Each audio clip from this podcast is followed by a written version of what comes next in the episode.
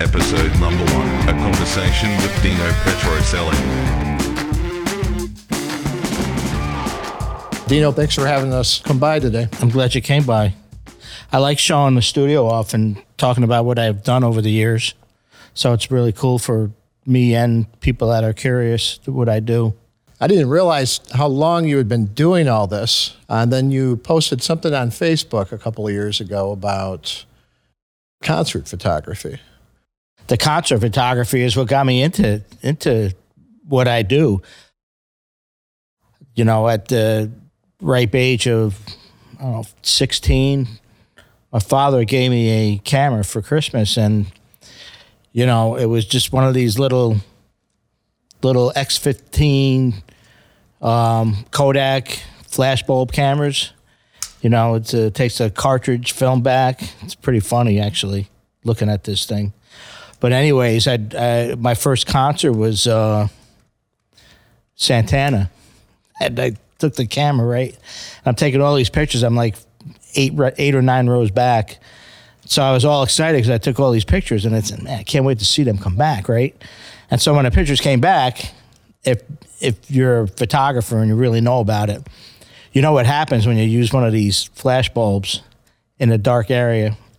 I had like three rows of really white, bright heads, and the stage was just like orange and, and I could hardly make out what it was. And it, I got pissed off and said, "This, this sucks," you know. So, uh, you know, I was bitching to my mother about it, saying, "Man, I really want to take better pictures at these concerts." And she and she was working with a woman for the state. The two of them worked together, and this woman had actually shot, you know, uh, a photo pass for uh, the Rolling Stones. I can't remember. I think it was at Madison Square Garden. So she took me out, and she bought me my first real 35 millimeter. This is kind of like it, um, but uh, you know, film camera back opens. You know, people don't know it's where the film goes. Anyways, um, we went out, we got this, and started taking pictures with this, and I was flabbergasted on, you know, how it all worked. It was just amazing how I, I, you know, if you understand the process of, which I still really don't, but I know how it works.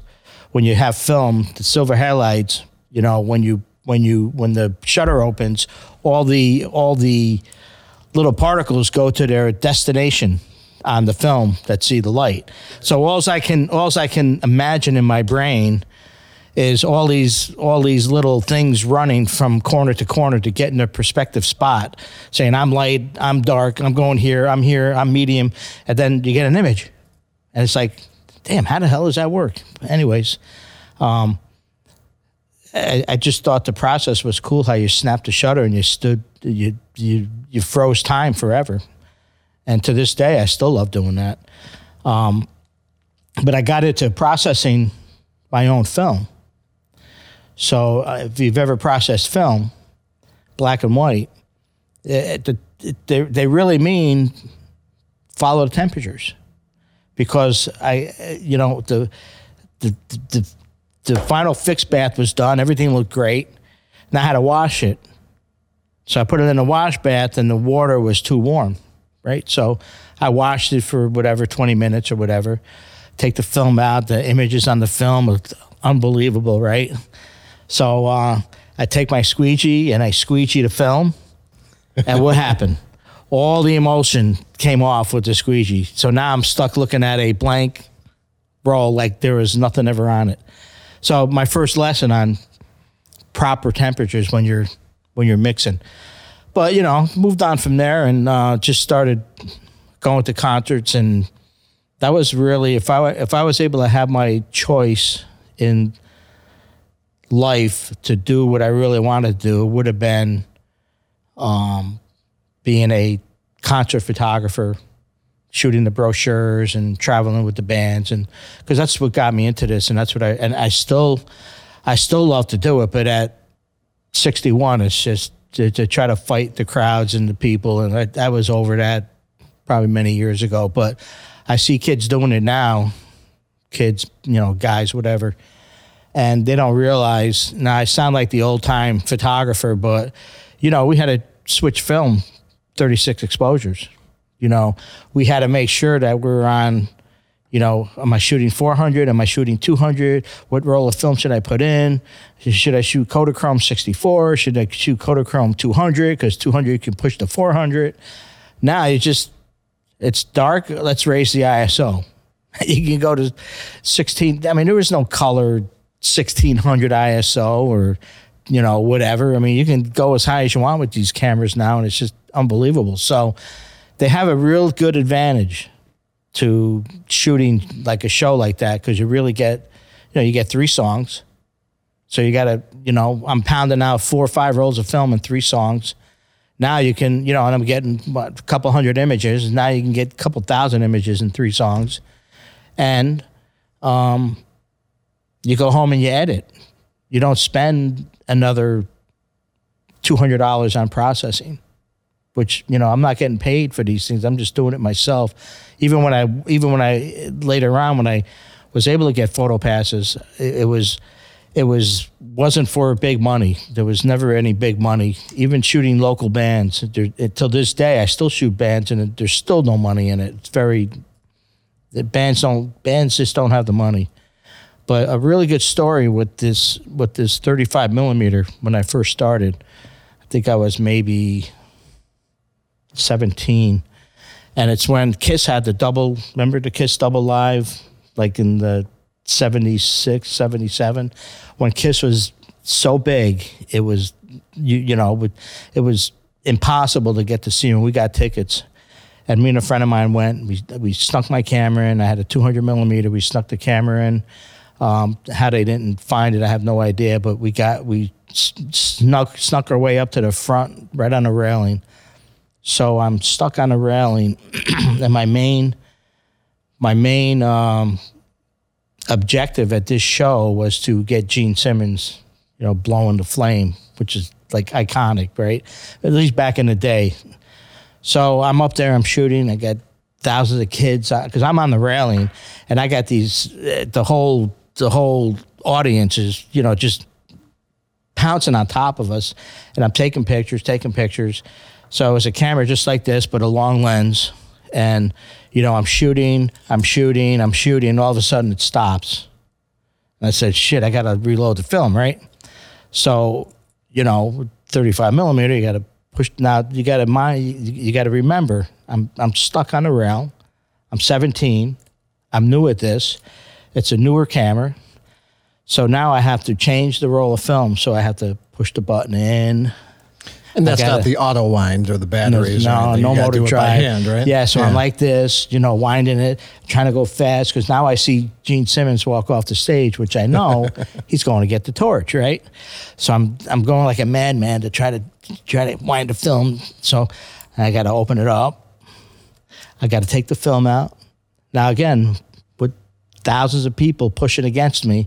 I got to take the roll of film. I got to stick it in my pocket without dropping it. I got to dig into my pocket down here, get another roll that's already open because I knew this would happen. Put the roll in, get it over to the point to where I make sure it's loaded correctly to where I don't shoot 36 blanks. So I have to get it in there. I close the back up. I I advance it to the first frame. I crank this a little bit to make sure it's tight. I lift the camera up. I focus. He walks out with the flame just as I focused. He blew the flame. I talked, uh, shot the shot. Nice. And I, I have that picture. Show you that picture right now. And this is the picture that I got of Kiss blowing the flame. 1977. On 35 millimeter. 35 millimeter film. Nice. Yeah. Yeah, I was sweating like a I was sweating like a dog on that. I mean, obviously, there's a little bit of motion in there. There's a little, you know, but again, uh, it doesn't matter. It's a 200 millimeter lens. Uh, yeah, I'm sweating my ass off. I, you know, I was rushing to get it. I saw him walking out. I'm, I'm, I'm lucky I got it that sharp. But you know, if I had a, um, if I had a Canon R6 at the time, it would have locked right I in. I would have had nothing to worry about. nothing to worry about. But um, so yeah, we got that shot, and then you know, uh, what I what I did, you know, um, backing up a little bit before that, um, when I started going to see the bands, uh, I saw ZZ Top at the Palace, and I had the most awesome pictures. I mean, they were actually, um, they were actually coming right in front of me, and actually playing the guitar and pointing the guitar at me. I love that. Yeah, Yeah. yeah. You know what I love the, the most though is when I sent the film out to be processed. I never got it back. It was E6 film. Either somebody at the lab, you know, fell in love with them and kept them, or got lost in the mail. So that um, got me into processing my own E6 film, which is slide film. If people out there that have been doing this a while know what that is. So I just so that's when I started processing my own E6 film. I started processing my own color film. Um, I started making my own color eight by ten prints. And what I would do is I was in uh, senior in high school. I'd go see a band, and I'd go uh, I'd go on a Friday night, and the band back in the day would play two nights in the same bar. So I'd go shoot all these pictures on a Friday night, and then the next the, the next day I would spend the day in my in my house, uh, my apartment, in my closet, um, processing negatives and making eight by tens. Then then I'd go to the bar the next day, and I'd have all the eight by ten prints laid out on the on the on the table. And as the band members walk in, they see the pictures and they start saying, "Wow, where'd you get these pictures?" I said, "Oh, I I processed my own film. I was here last night. You know, you guys want to, you know, you guys for sale if you want to buy any." So they start buying them, and and lo and behold, that's when I started making a making a dollar with the camera, and and you know, from that point on, things just started snowballing.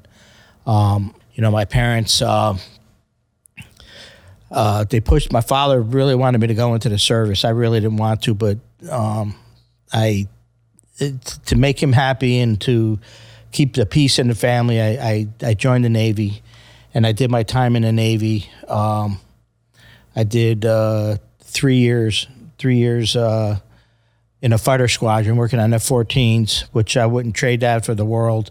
It was a really good experience, and uh, even in the Navy, I took all my all my darkroom equipment and made a makeshift uh, uh, darkroom in my bedroom. And we'd down there, we'd go see shows, and I'd do the same thing. Come back and spend the next day if I had it off processing processing film in my in my house. And my Navy buddies couldn't believe that you know it's because back then you know there was no one hour photos. It was just you know you had to wait a week. And the, the week the week wait was was was heart wrenching because you didn't know what you had, you know. So Half the time I get it back, and there's like one out of 24 Hey. that I like. You know, the, the the whole thing about the digital age is, uh, you know, it's a, it's you learn as you shoot. It's like on the job training. You take a picture, you look at it, it's bad, you can fix it right there on the spot. You know, back in the '80s, before all this was around, you took the picture and you sent it out, and you had to wait a week to make your corrections. You know, and um, I mean, or, or if you were shooting a, there was a process called E6, that, like I just discussed uh, earlier. I didn't always process that kind of film because that was very intricate, but you know, same thing. There were labs around that could process that E6 in four hours, and that was that was awesome because you know if you're working on a commercial shoot and you're shooting, you have a big setup, and you want to see the results right away, so you could take the setup down and move on to the next. You would go get the film processed, and in four hours you'd have it you'd have it back, and you know um, be able to move on to the next project. Um, you know, so just through the years, I mean, I, mean, I did my Navy time. I did. Um, it, it was, you know, it was uh, it was a great experience. Um, I worked on a flight deck uh, of an aircraft carrier with F-14s. Um, I had the chance to meet the the president and uh, President Carter and his wife. Got two pictures in the studio here, signed and uh, framed, and an actual uh, letter from the White House about me asking them to sign a copy for me. I gave them a copy, and you know, in the letter, it's not from them personally, but it's from their personal secretary that saying that they were happy to sign them. They love the pictures, and you know, um, you know, so that that's a nice that's a nice thing to have. So, um, you know, I get out of the service. I, my parents opened up a deli. I worked in a deli for seven years. Through those seven years, I'm playing with photography. My father hated the fact that I was, you know, devoting time to do that. ironically, he bought me my first camera, which is quite funny. Um, unfortunately, you know, he passed at age 62 um, before I really started making a name for myself. So he didn't get the chance to see that, you know, because you always tell my friend, you know, we got a beautiful sub shop here. We make a lot of money. He wants to do this photography. He ain't gonna make it. He he ain't gonna make any money with that photography. He should devote all his time here. And I'm saying this isn't what I want to do. You know, the, a really really funny story is he's trying to get me a, um, you know, the I worked with him. I'm going back and forth here, but I worked with him for all these years. Then I, I leave because I want to pursue my I want to pursue my photography. So I get a job at a camera store to be involved in in working with cameras and selling cameras, and you know, so I, I did that for a while, and then one day the the uh, the owners came in. They sent the they sent these suited guys in. They shut the door, and I said, "What's going on?" I was the manager at the time, and they says, "Ah, we're, we're closing your store down. You're done." They came in. They started loading boxes up with all the merchandise, and from that day on, I was out of a job. Just And- like that. Yes, just no warning, no nothing. Because if they warned you, then you're gonna probably take what you want and get the hell out of there. And you know, so it was, it was like just they're in, pack up, and they're out.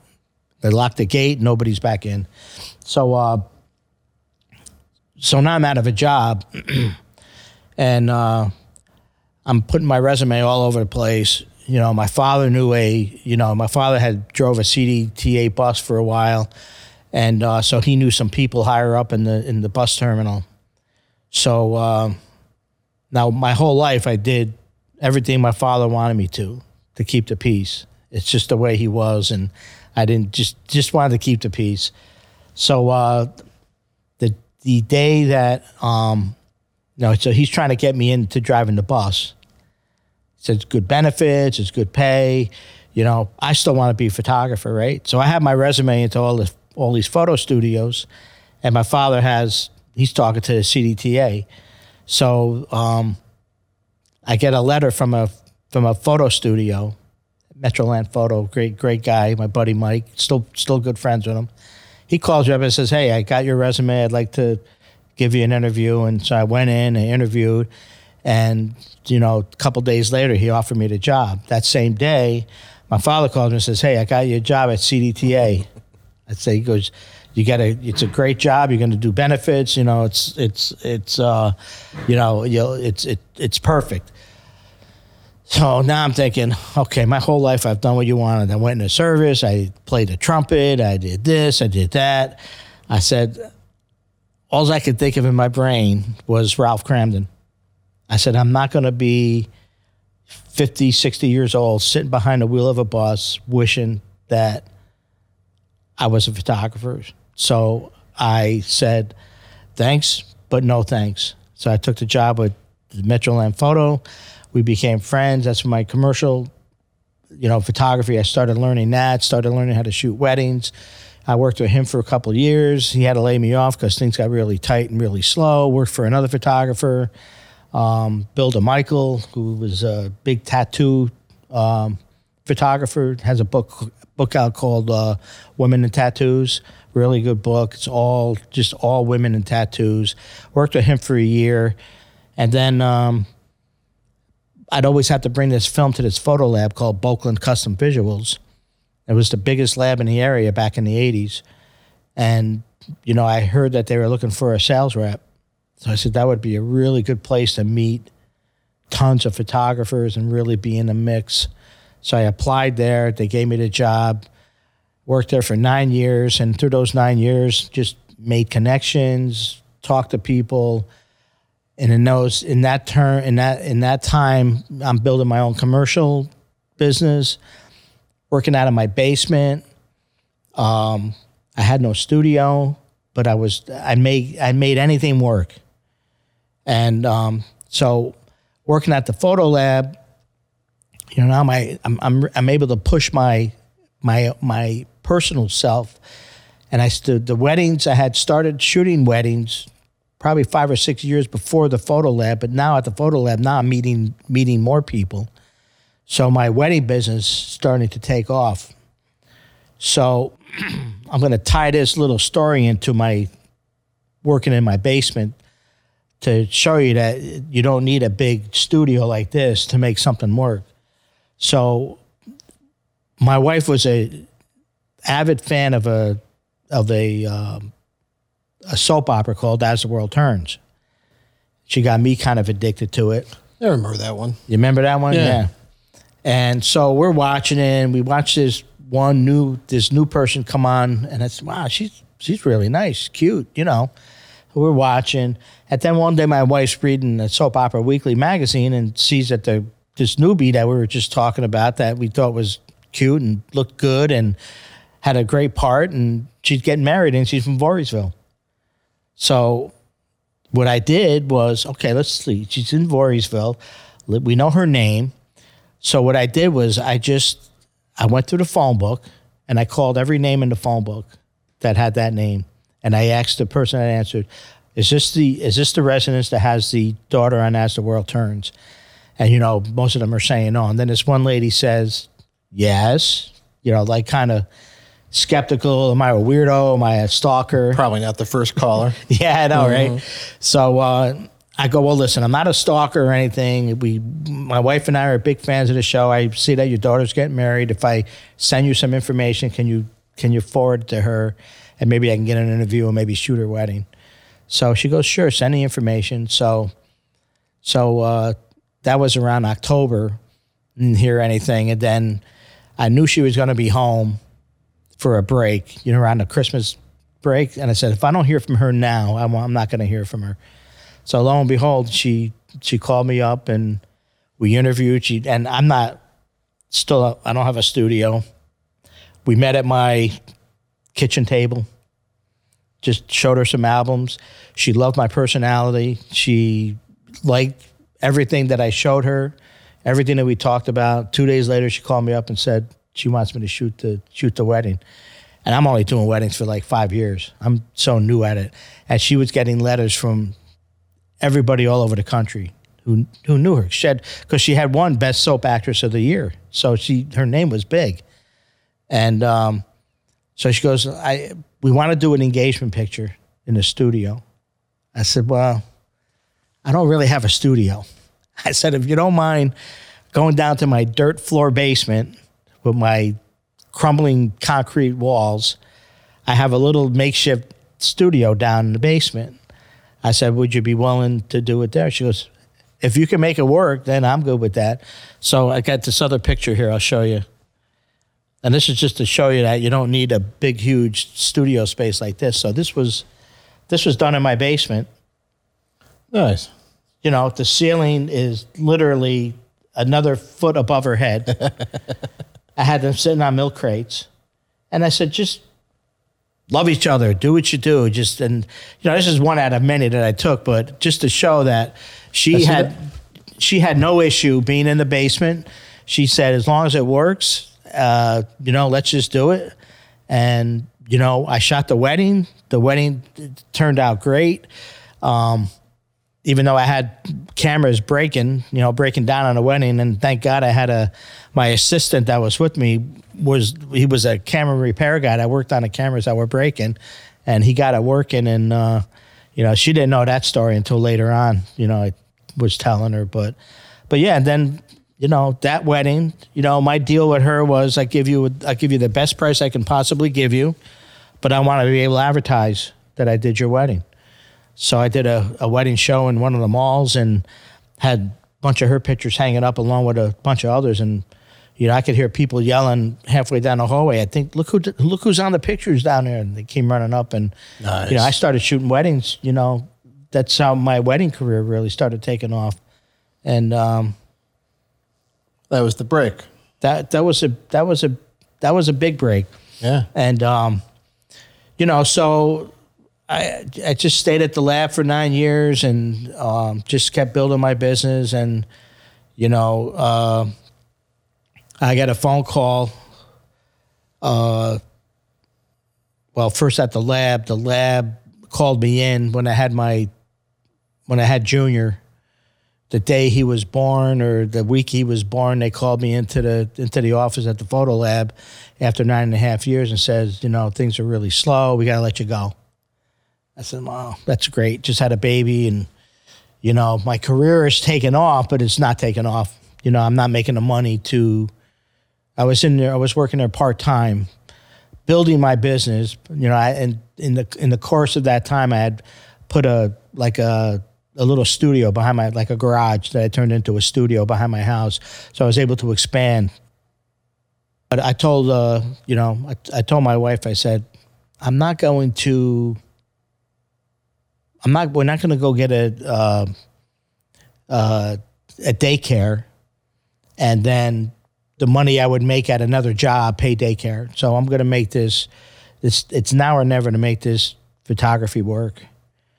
So we agreed. So um, she was working for the state at the time. So um, me and my assistant are, you know, I'm doing small commercial jobs just to keep the money flow going.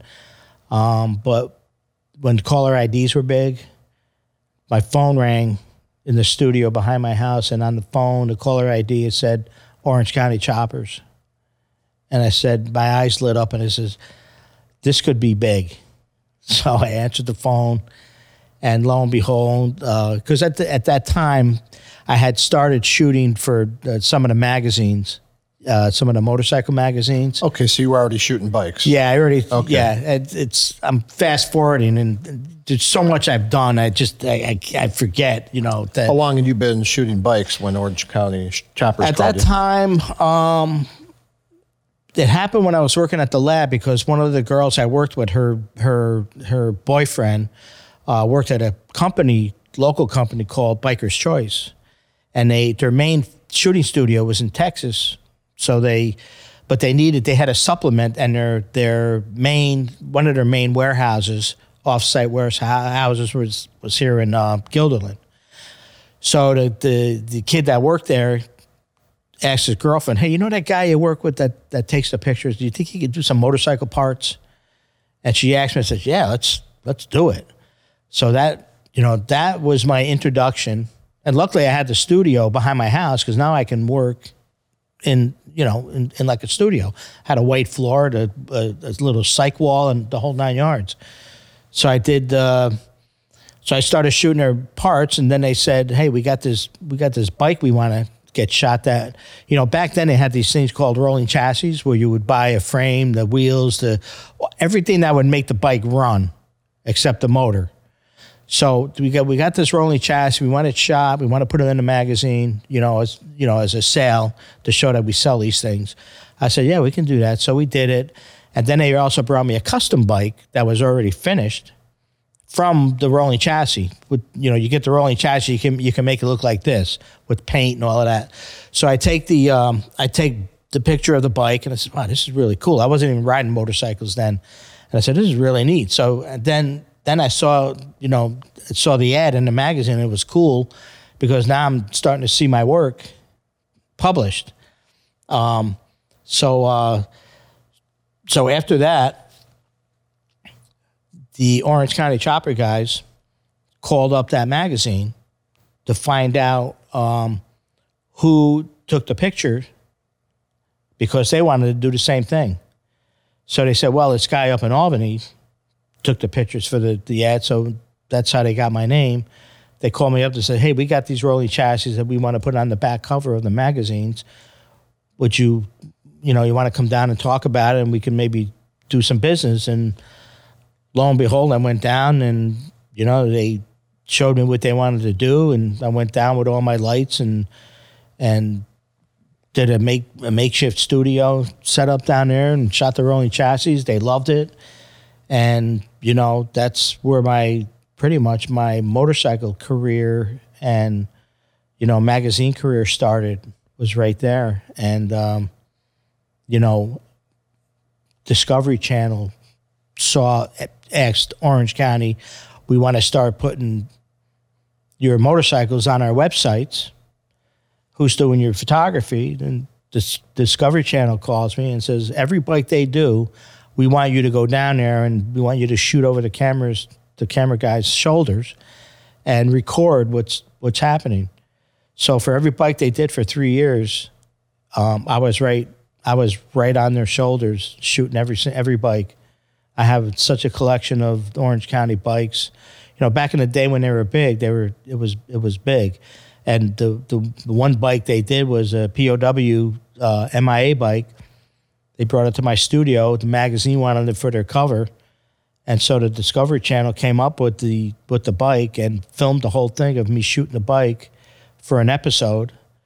And so not only did I get the cover of that, but I also got 15 minutes on national TV of me shooting motorcycle. And from that point on, I've been, you know, known all over the country for shooting motorcycles, which is awesome. I never thought in a million years I'd be shooting motorcycles. You know, I thought I'd, I thought I would have one one day and and ride them, but not to the extent that I did. You know, now I'm like, my name became very well known in the motorcycle industry. I was in, you know, I've had four covers in one month. I've, I have over 100 covers. Um, 100 motorcycle 100 magazine covers. And I'm just not unknown. These are all national. I mean, like to the fashion world, it would be like a Vogue, nice. you know, like Easy Rider, the American Iron, Hot Bike. You know, I mean, over 100 easily. And I can't even tell you how many features not on the covers, you know, probably three or 400. So it's it was a good run. Magazines are all with the digital age. Mag- magazines have all since folded or moved on. You know, the magazine Easy Riders that was that was started in the early '70s. Um, they they folded like last a year and a half ago, two years ago. American Iron was the last standing one. They they held out for quite a while and they just folded uh, probably less than a year ago. So I mean, on average, I was shooting 40, you know, maybe 50, 60 bikes a year for magazines. And now I'm might be doing 10 or 15 for cus- just customers that want their bike shot. I still love doing it. And I, you know, I, I have the space to do it. Uh, you know, it's, uh, it was a, it was a fun run. It was a lot of fun. That sparked the uh, interest in having that bike week that you do here, the big event. Yeah, once a yeah, once a week. Well, that's yeah. I mean, uh, it, even as it was dying out, um, you know, I, I did these runs maybe 10, 10 years ago called the uh, We Care Ride. Me and four, three other people were involved in it. And you know, usually when you have a run, it takes time to get it together. You know, it takes years to to get a to get a following. But the first year we did it, we had probably 800 people in the in the bike run, which was phenomenal. And we did that for 10 years. We raised thousands and thousands of dollars for the Crohn's and Colitis Foundation, and we would donate the money to the to the cause. The first year we don- donated all the money to the cause. The second year, I didn't like not knowing where the money went. So the second year we donated half to the cause, and we picked a family for the other half. So the second year we were able to give an actual family that was in need of the money seven thousand dollars. So that was that was a good feeling. Nice. Um, so so then you know through the years, you know I you know it, riding bikes and doing this, I always saw these. I always go to these bike nights, and the bike nights was like maybe 50, 60 people. You know, you go, you hang out a little bit, maybe a little music would be playing or whatever. I said, and they'd have them every other every every third Wednesday or every Wednesday or whatever. I said, I think I want to do one bike night a year. And I, what you know, it's it's it's there's no rain date. It, it's got to work and period. So the first one I did, you couldn't move out here. There was probably 400, 400 to 500 people. The whole studio was filled. I had an indoor custom bike show, and it was just it was phenomenal. It was you know it was uh, it was a lot of fun. I mean, it, it's really funny because there's so many people that come. I don't even know. They just they they either follow me or hear or whatever. I mean, like on Facebook, I got tons of tons of friends on Facebook. I I don't know who a lot of them are, but I like to make I'd like to invite everybody in so they can see what I'm doing, which is why I do these bike events.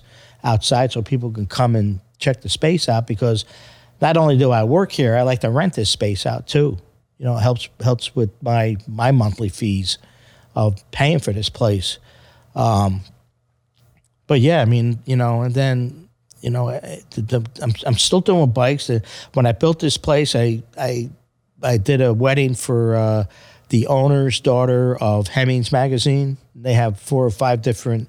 They got like a classic magazine, a, a hot rod magazine, uh, you know, a couple other ones.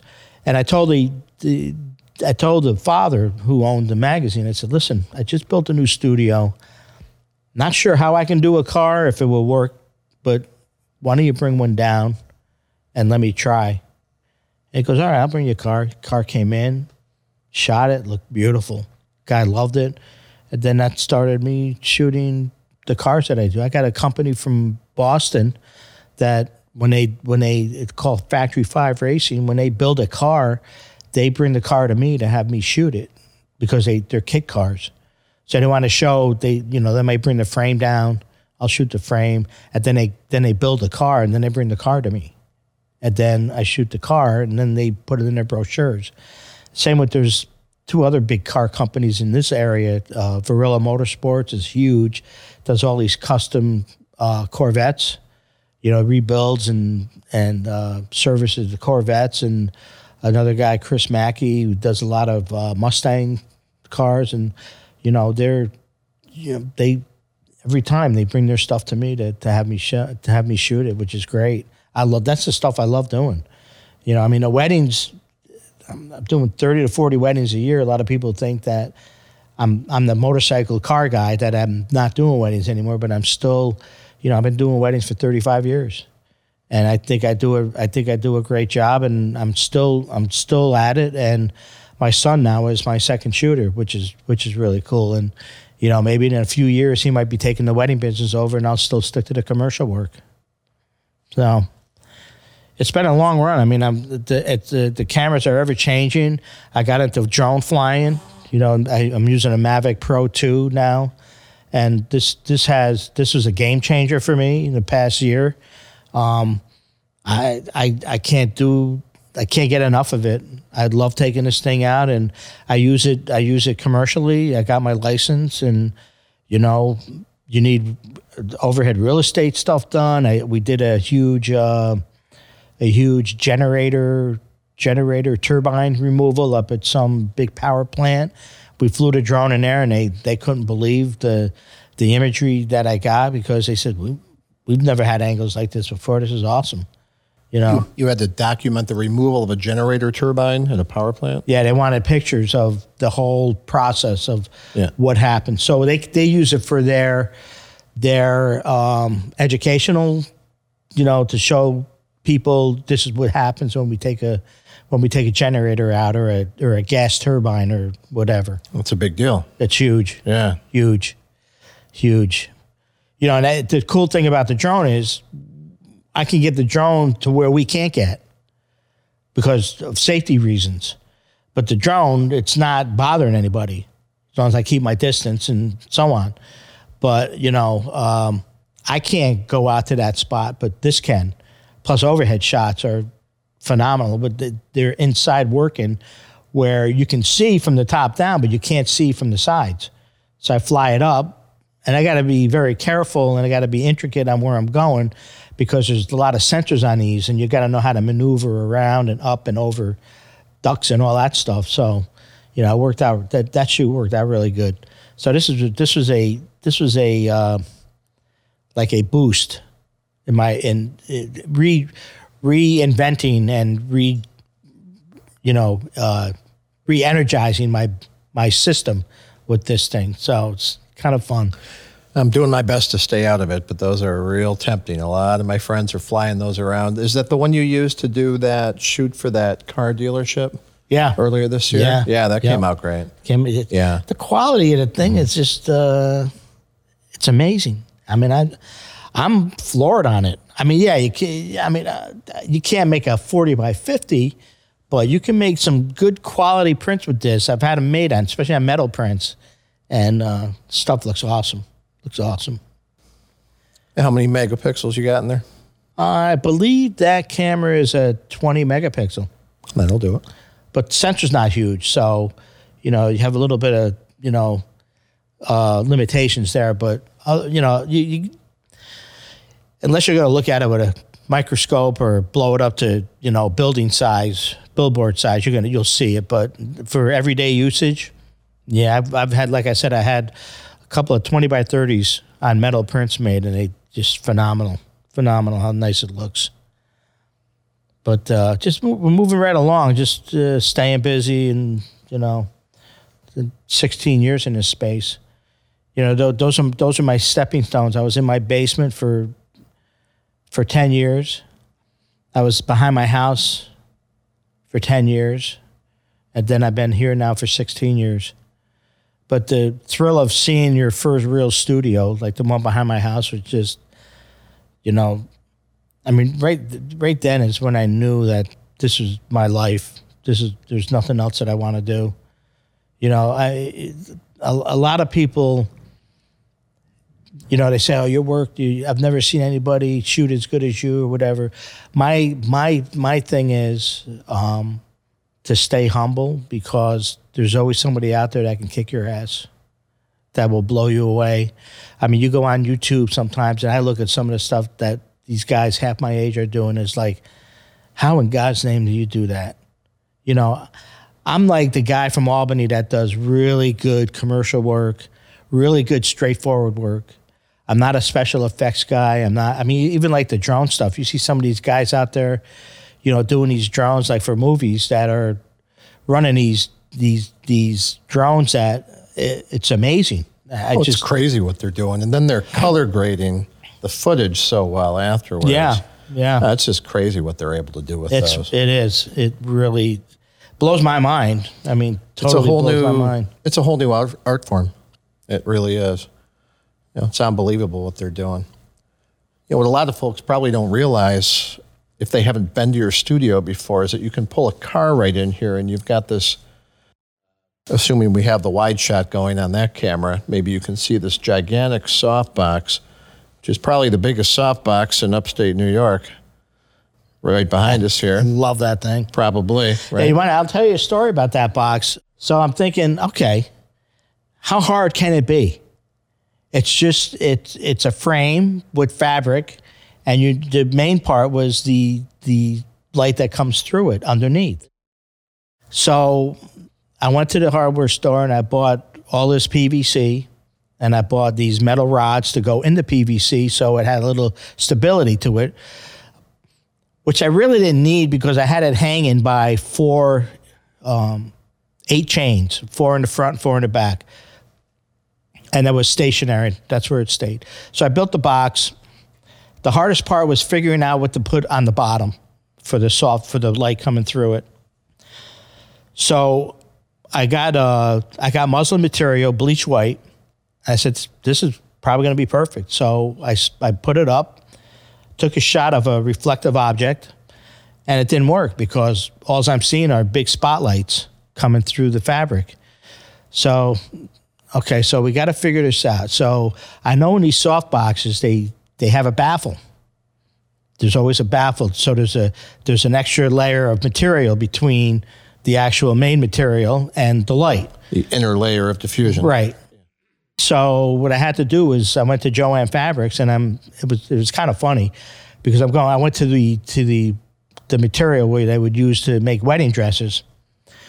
And the only way I can make out if it would work or not is I would take the material and if I could see my shadow of my hand, then I said, well, okay, that, that the light's going to go through that. But the the the biggest thing was I had a I put it up to a spotlight. And if I couldn't see the round spotlight, but I could still see through it, then I knew that that was probably going to work. So I bought a big piece of that, but that only came in five width, five uh, width. The, width was only five feet. I get it in any length, but all I, all I needed was five foot because it was just a baffle. Right. So the box had four lights in it. So I so I put an inner layer baffle with the wedding dress material. Then I put the muslin over it, and I put that same reflective material out there, and I started cracking up. I said, "This is this is it. this is this is it." Then I got my buddy to bring his bike down.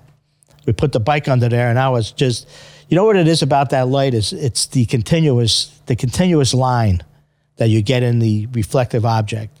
There's no break. There's no hot soft box. There's no three soft boxes hanging over the top. It's one continuous, nice, beautiful line. The you know uh, the specular highlight is just phenomenal, and that that that's what I love. But the problem is, I couldn't I couldn't adjust it. So if I wanted the background darker or lighter, I, I, I had a I had a finagle. Something. All right, so what do I got to do? So I call up a good buddy of mine, actually my my printer, because he's very mechanically inclined and, and has ideas. I said, I, I need to fix this box so I can make a, so I can adjust it. So he came down. We both we were both discussing. So we figured we took the chains off, and so we bought two winches, and we have the winches mounted into the into the ceiling with a remote. And so one one winch uh, adjusts the front, and one winch adjusts the back, so I can, and then it goes up and down. The hardest part about that was your pivot point, because there's only one pivot point now. I mean, you got your main pivot point in the middle, and then two cables that go to kind of support the edges a little bit, but that's just little support. The main support is in the middle.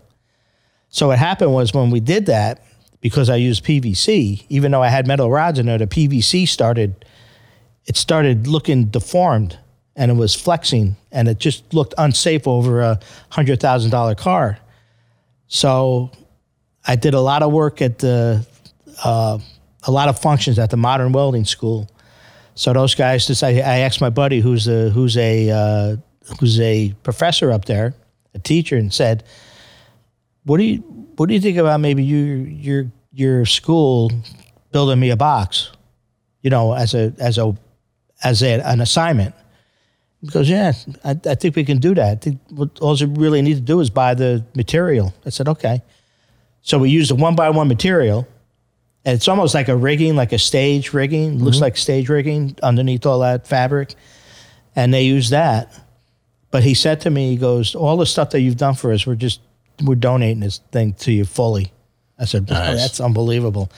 Came in here solid as a rock, and the hardest thing was, like I said, getting that middle pivot point. So when you lift it up, it stays, you know. Because now I have, actually, I use bottles of oil up there to keep it. You know, it's like a like a scale. I got to move the oil bottle a little this way or a little that way to keep it to keep it level. You know, so. Um, but yeah, that box cost me. Well, this when I built it when I first built it with the PVC, it cost me three hundred bucks, and then when I redid it with the modern welding tool, it cost me nothing. It cost me a couple dollars for the material um, when I redid it, and the other thing that I had to do was uh, the, the the upper layer was uh, that silver insulation board, but the silver was too um, the specular was too too much, so I went in and spray painted it flat flat white, which which really that was that was the ticket. You did the whole inside white. Yeah, Yeah. flat white. A lot of people rent the studio space just for that. There's nothing else that I can think of uh, around here where you've got a softbox that big and it makes things so much easier. It's really the only problem with that softbox is it's um, f- very flat. So if you want to do something, you know, with like a, like a dramatic look or something, you can't use that box because it just throws light everywhere.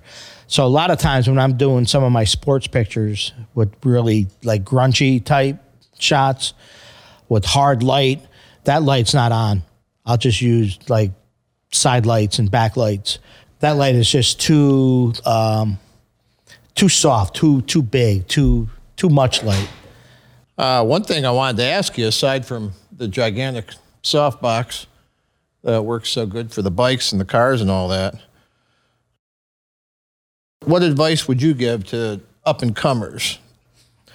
like, okay, you got you got a 19 year old in front of you, somebody junior's age, right? And they got some pretty good work. They want to be a professional photographer. What kind of advice would you give them, like realistically? Like, Run really fast in the opposite direction. Don't look back. Yeah. I think it's harder than ever nowadays anybody can be a photographer, but not everybody can make money doing photography. Uh, it's a especially nowadays since everybody's a photographer. Everybody thinks you can pick up a cell phone and be a photographer because you got a good, you got the latest, you got the, you got the iPhone 12. It's a phone.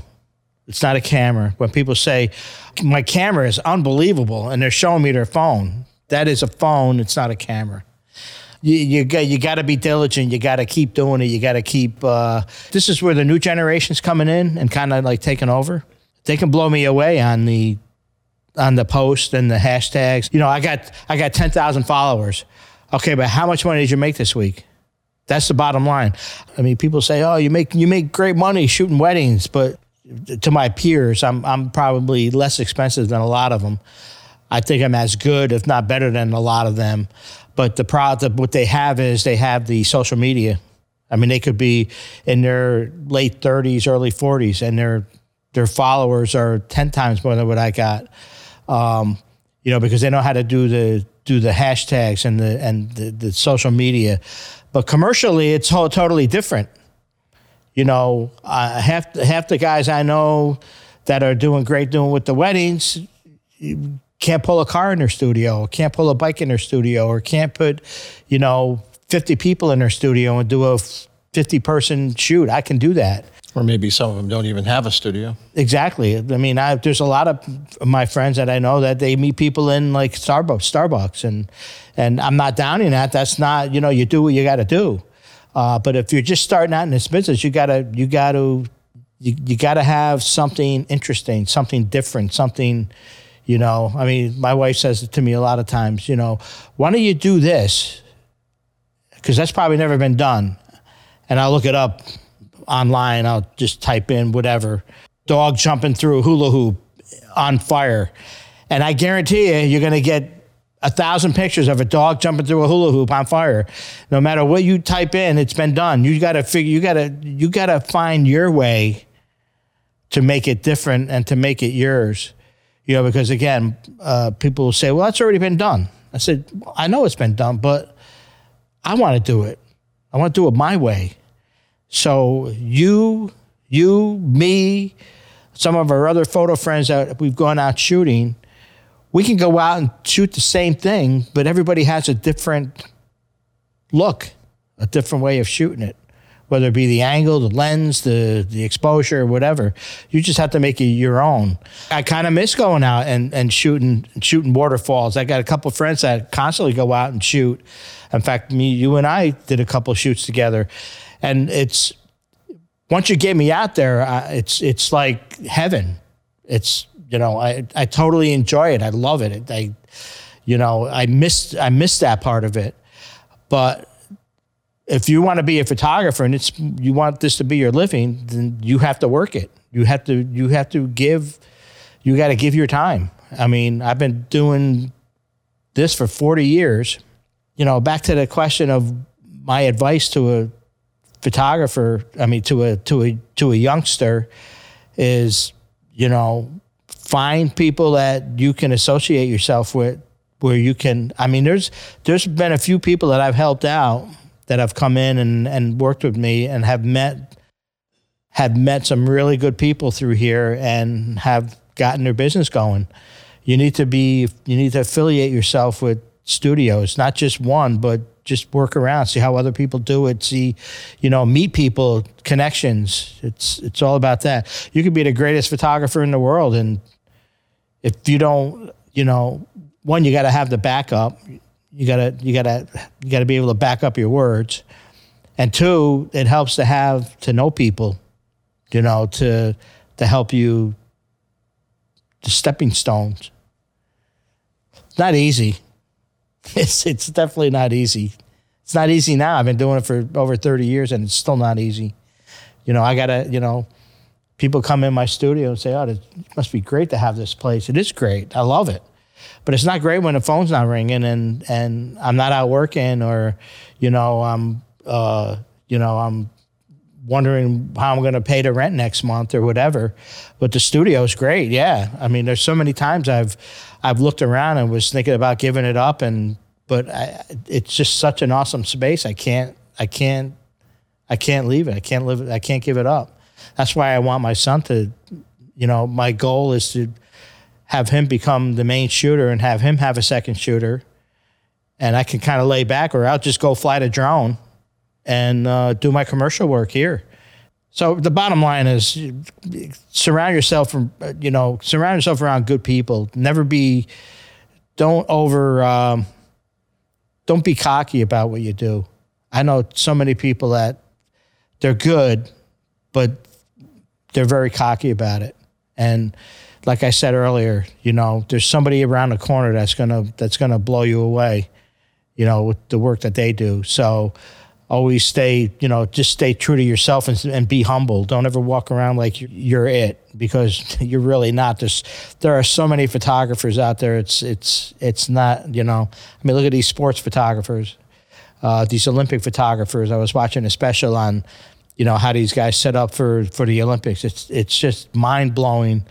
What you got to know, you can't just know. You, you, it's not just photography anymore. It's it's you know, years ago, you'd buy a camera with that camera would last you 20 years. You know, it was simple to use. It was your f stop, your shutter speed, and your your ASA back then. You know, now it's your ISO. But you know, I mean, back back in the day, it was simple. You know, line up the line up the needle with the with the, the in the viewfinder to the to where your f stop is. Once the needle's lined up, you take the shot and you got a good exposure. And you know, now it's just there's just so much involved now. As far as keeping busy, somebody was saying if you want to stay busy for the next five years as a professional photographer, the best thing that you can do for yourself is to get good in Photoshop with composites. Uh, do something that someone cannot do with their phone. Do something that somebody can't copy without serious uh, skill level. I get the um, trying to do stuff that other people can't do on a phone. Um, you said a word that I'm getting better with, but I'm still not good with, which is called composites. Because if you're going to be a composite Photoshop person, there's a difference between photography and digital art. And compositing is digital art. I don't, you know, people may may disagree with me. I've had many arguments with people, but I mean, I'm doing more composites now. I actually just posted a shot the other day of a little boy in front of a, you know, in a Superman outfit, and I put him in front of a city city city scene because it was cool. I mean, I, I I'm not saying I'm against it. I'm getting better with it, but I don't. I'm not going to say that's a photograph because it's not. It's a digital image. Once you lay layers on top of layers, it now becomes a digital image. It's not. I don't believe it's an actual photograph because it's really not. You didn't. It's. I don't know. I mean, people are going to hear me say this and you know, you don't know what you're talking about. It's photography, it's photography, but it's, you know, it's not. You've taken, I mean, even some people will take um, other scenes, which I did, you know, through Shutterstock and use that as my background. How can you say that that's my photo image when it's only part? You get what I'm saying? What I'm hearing you say is different people have different opinions about where the line is between photography and digital art. Exactly. And composites might be some gray area stuck in the middle somewhere. I mean, people say, well, you know, you you take a picture of a car and you put it on a, you know, you you digitize it and you make it you make a reflection in Photoshop. That's a composite. Uh, no, it's not a composite. That's my actual photograph that I just flipped and I I uh, turned the opacity down on the flipped part so it looks like a reflection. It's one image. It's just it's actually well, it's one image with one extra layer for a reflection, but it's still a photograph. It's still my image. You know, when you look when you look at a when it, when you look at an image that wins a a huge contest with huge dollars, and you know they're calling you know it's a calling for entries for the next year and i look at the winner from the last year and it and it's like and I'll never forget this: three cheetahs sitting on sitting in these mountaintops with these awesome clouds, with the sun rays coming through the clouds. I mean, it was like breathtaking. And then I'm reading about the image, and it's like 12 different images. And I don't think that should have won a photo contest. That should have won a digital imaging contest or a composite contest, but not a photo contest because it's not a photo. Especially if all the photos aren't your own. Oh, that's that's even worse. And we'll all do that sometimes to get somewhere. Yeah, exactly. Yeah, sure. But I will never say that this is my image. Just look at this image I took. You know, um, and I don't lie about it. I may not be upfront about it and say, "Hey, you know, I put three images together for this one shot." You know, I may just post it and let people ooh and ah and say, "How'd you do that?" So, I, I found a Shutterstock image and my image and put them together. You know, I would never lie about an image that wasn't truly done in the camera. Photography what is photography? Photography is when you pick up your camera and you take a picture and you stop that picture for life. I mean, that's to me, that's what photography is all about capturing, telling a story through the lens of what you interpret that to be. I can interpret it. Okay, I'm going to change my interpretation of this picture and put, you know, this this image in with this image, with that image, with this image. And now I got this super image, but it's not an image. It's seven images put together. You know, it's like, I don't know. It's it, like I told the, I think it was B&H Photo had this photo contest. So the girl, it was at the, the one of the expos and I'm walking by and she hint, she stuffs this thing right in my face and send pictures in for our photo contest. And I asked her, I said, are you allowing composited pictures to be in the photo contest? Yeah, because they're photos. I said, no, they're not. So now I'm having this argument with this girl handing out cards that's like 20 years old that works that's working for B&H Photo. What photography is because young kids don't know what you know if they're just doing computer stuff. That's okay. Here's a really good example. This one's great, and if anybody has never seen this YouTube video, look it up. All you got to do is type in uh, model, girl model cheese pizza or girl model pepperoni pizza. And, and you're to see this, this guy. He's a Photoshop guru, just like amazing Photoshop guy. And he shows this beautiful picture of this model in a red bikini, right? Gorgeous, right? So then he goes, okay, so I'm to play this. I'm to play my, I'm to play what I did in reverse in Photoshop to what I started with.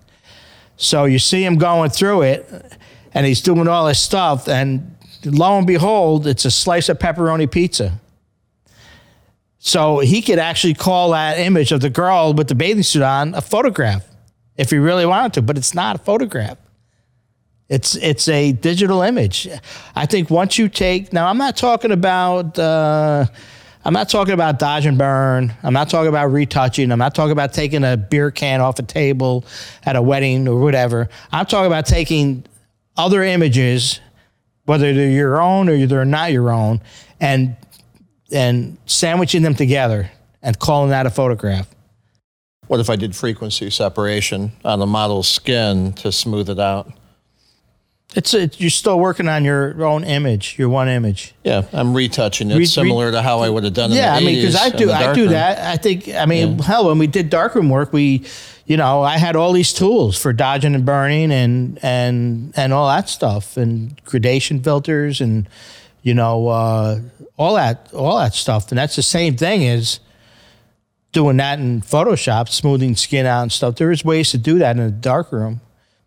Photoshop. Um, now, again, it, I have no objections to compositing. I think it's awesome. I think it's really cool that you that you can do that. I wish I could. I wish I was better at it. I don't have any issue with it at all. I just have an issue when somebody says, "This is my photograph," because it's not. It's it's your digital image. It's your it's your composite. That's what it is. It's not an actual photograph because did it come out of the camera looking like that? No. Well, then it's not. You did you did work to it, digital work where you put layers on top of layers. Now all of a sudden, now it's a it's a digital image. I got a I got I know a photographer out west. You would think his stuff is composited. His stuff is amazing, and he- he's out in the he's out in the uh, the Arizona deserts, and his stuff is unbelievable. And that's true photography to me. True photography. Now, now here's a here's a photo. This is this is what I this is exactly what I love. This guy does these food commercials where let's say it's a Big Mac and it's all separated in midair on a white background. And how he does that is he has these robotic machines and these robotic arms with these little thin like spatulas on them. And one spatula has the lettuce, one one has a tomato, one has the roll, one has the burger, one has the cheese. Mm-hmm. And when he when he hits the button, those arms quickly go out, so everything's suspended for that split second. And he has the the the high, type of high powered lights to where it's just frozen on a white background. That's a photograph. That's not taking the lettuce and putting it in. That's not taking the tomato and putting it in. That's not taking the burger and putting it in. That's one shot done the way he does it. Exactly. And I love that. That's the if I could do that kind of photography, I would I mean that's what I would do. I, I would rather not take and put each piece in. Like I shoot a car and I pride myself when I go to the computer and I do a little tweak here, a little tweak there, a little little rub here, a little little soften here, take this line out, you know, brighten this wheel, brighten that wheel, darken the darken the window. Um, th- then I take the car and I flip it and I make my little reflection and I'm done. So really, what was that? Two layers, right? When I look at some of these guys when they shoot a studio shoot, they're lighting the tire, back tire, they're lighting the front tire, they're lighting the hood, then they're lighting the, the door, then they're lighting the, the quarter rear panel, then they're lighting the front corner panel. Now they have 10, 15 different images. They take each one of those images and they, they separate everything and now they piece it together. They just do a bunch of layer masks. Yeah. Yeah. So I pride myself in doing all of what you're doing in one shot. Yeah. That's where a 20 foot light bank comes in handy. Real handy. Yeah. So, yeah, I mean, for what they do, now I'm not saying that's wrong. I'm not saying that's wrong because they're doing it in a garage where they have no light. And for them to be able to make that look like they make it look, it's, it's phenomenal. That's why I'm fortunate to have what I have because I can roll like you, you know I, I do a lot of photography for for these car companies that want to put their cars on websites for sale, and so that's what they do. They'll bring a you know because if you're going to sell a two hundred thousand dollar car, you, you don't want just phone snapshots. You want it to look. So they roll it in, and you know I do my thing. You know I can't take I can't take every shot like these guys are doing and piece them together. You know, why would I do that if I have the facility and the light to be able to do to do everything in one shot? You know, if I just hit- was if I even if I was in just a garage and I was doing this and I wanted every shot to look like that, that I- I'd be I'd be two days on one car. I get a car in and out of here in an hour and a half, and it looks phenomenal. Nice. Looks like it was done in a you know like it was done in a major studio in New York City. I mean, it's it's that's what I pride myself on. I pride myself on good quality work. That's other advice too. I mean, good quality work. You know, not not showboating, not showing up with uh, you know five truckloads of equipment. I go in light. You know that saying "less is more." That's what I like.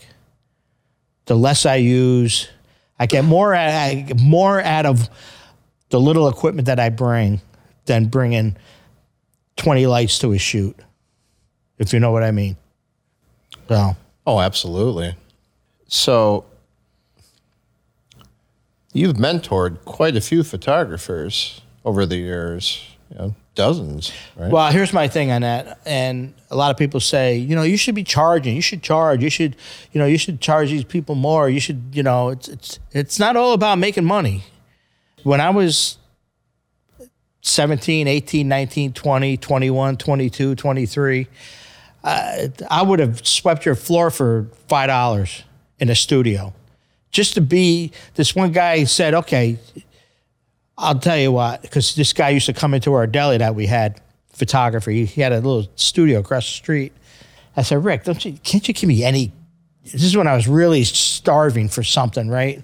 I said, can't you give me anything? Just he goes, all right, I'll tell you what. I have to do all these slide duplicates. Come over to the studio and you can mount the slides. When I went over there to that studio and was mounting the slides, I, I thought I was in heaven. I wasn't doing anything but mountain slides, but I was in a studio where I could see lights, I could see cameras, I could see, you know, it was it it was it was everything that I wanted, and I was and I loved it. So my thing is, I didn't have that at my fingertips. I had to scrape and beg for it. So I have one of the better studios in the area, and I'm willing to let anybody come in that wants to learn. If they, hey, can I come and watch you do a car shoot? I'm almost embarrassed when people come and watch me do a car shoot because it's so damn easy. It's ridiculous. I mean, there's nothing to it. I have a 20 foot light bank. I got foam panels on each side of the light bank, and that's it.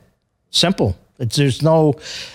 But when you have the when you have the right tools, like if you tell me to go put a go put a wall together, that thing will look like crap because I don't have the right tools to do it. You know what I mean? I don't have the squares and the levels and and all of that. But in photography, I got the right tools. You know, when you see people work on motors, I mean, they're doing it flawlessly because they have the right tools to do it. You know, but if that same person, you give them a camera, you say, go take that picture of that car over there, just to give me a nice snapshot. They'll be fumbling around with the dials and the and the stuff on the camera, wouldn't even know what they're doing. So because I have the right tools, you know, it works for me here. So when when somebody calls you up and says, "Hey, can I watch you do a shoot or can I help you out?" I said, "Yeah, come in, come in, check it out, hang out." But you're gonna work. If I got to move a car, you're gonna grab a jack and help every help everybody else here do what they do. And you know, I'd rather come have you come here and kind of put your hands in and get wet a little bit than just sitting in the corner and not asking questions. Exactly. I can remember getting serious about professional photography and taking all these workshops and meeting people that were so generous with their knowledge.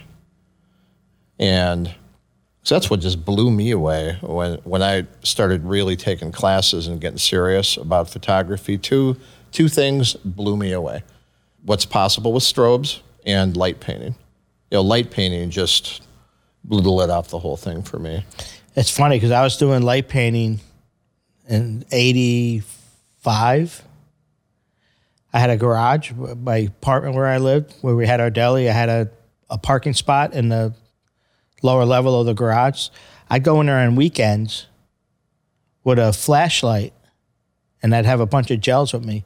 And I would outline my body with the flashlight and put different colored gels on it.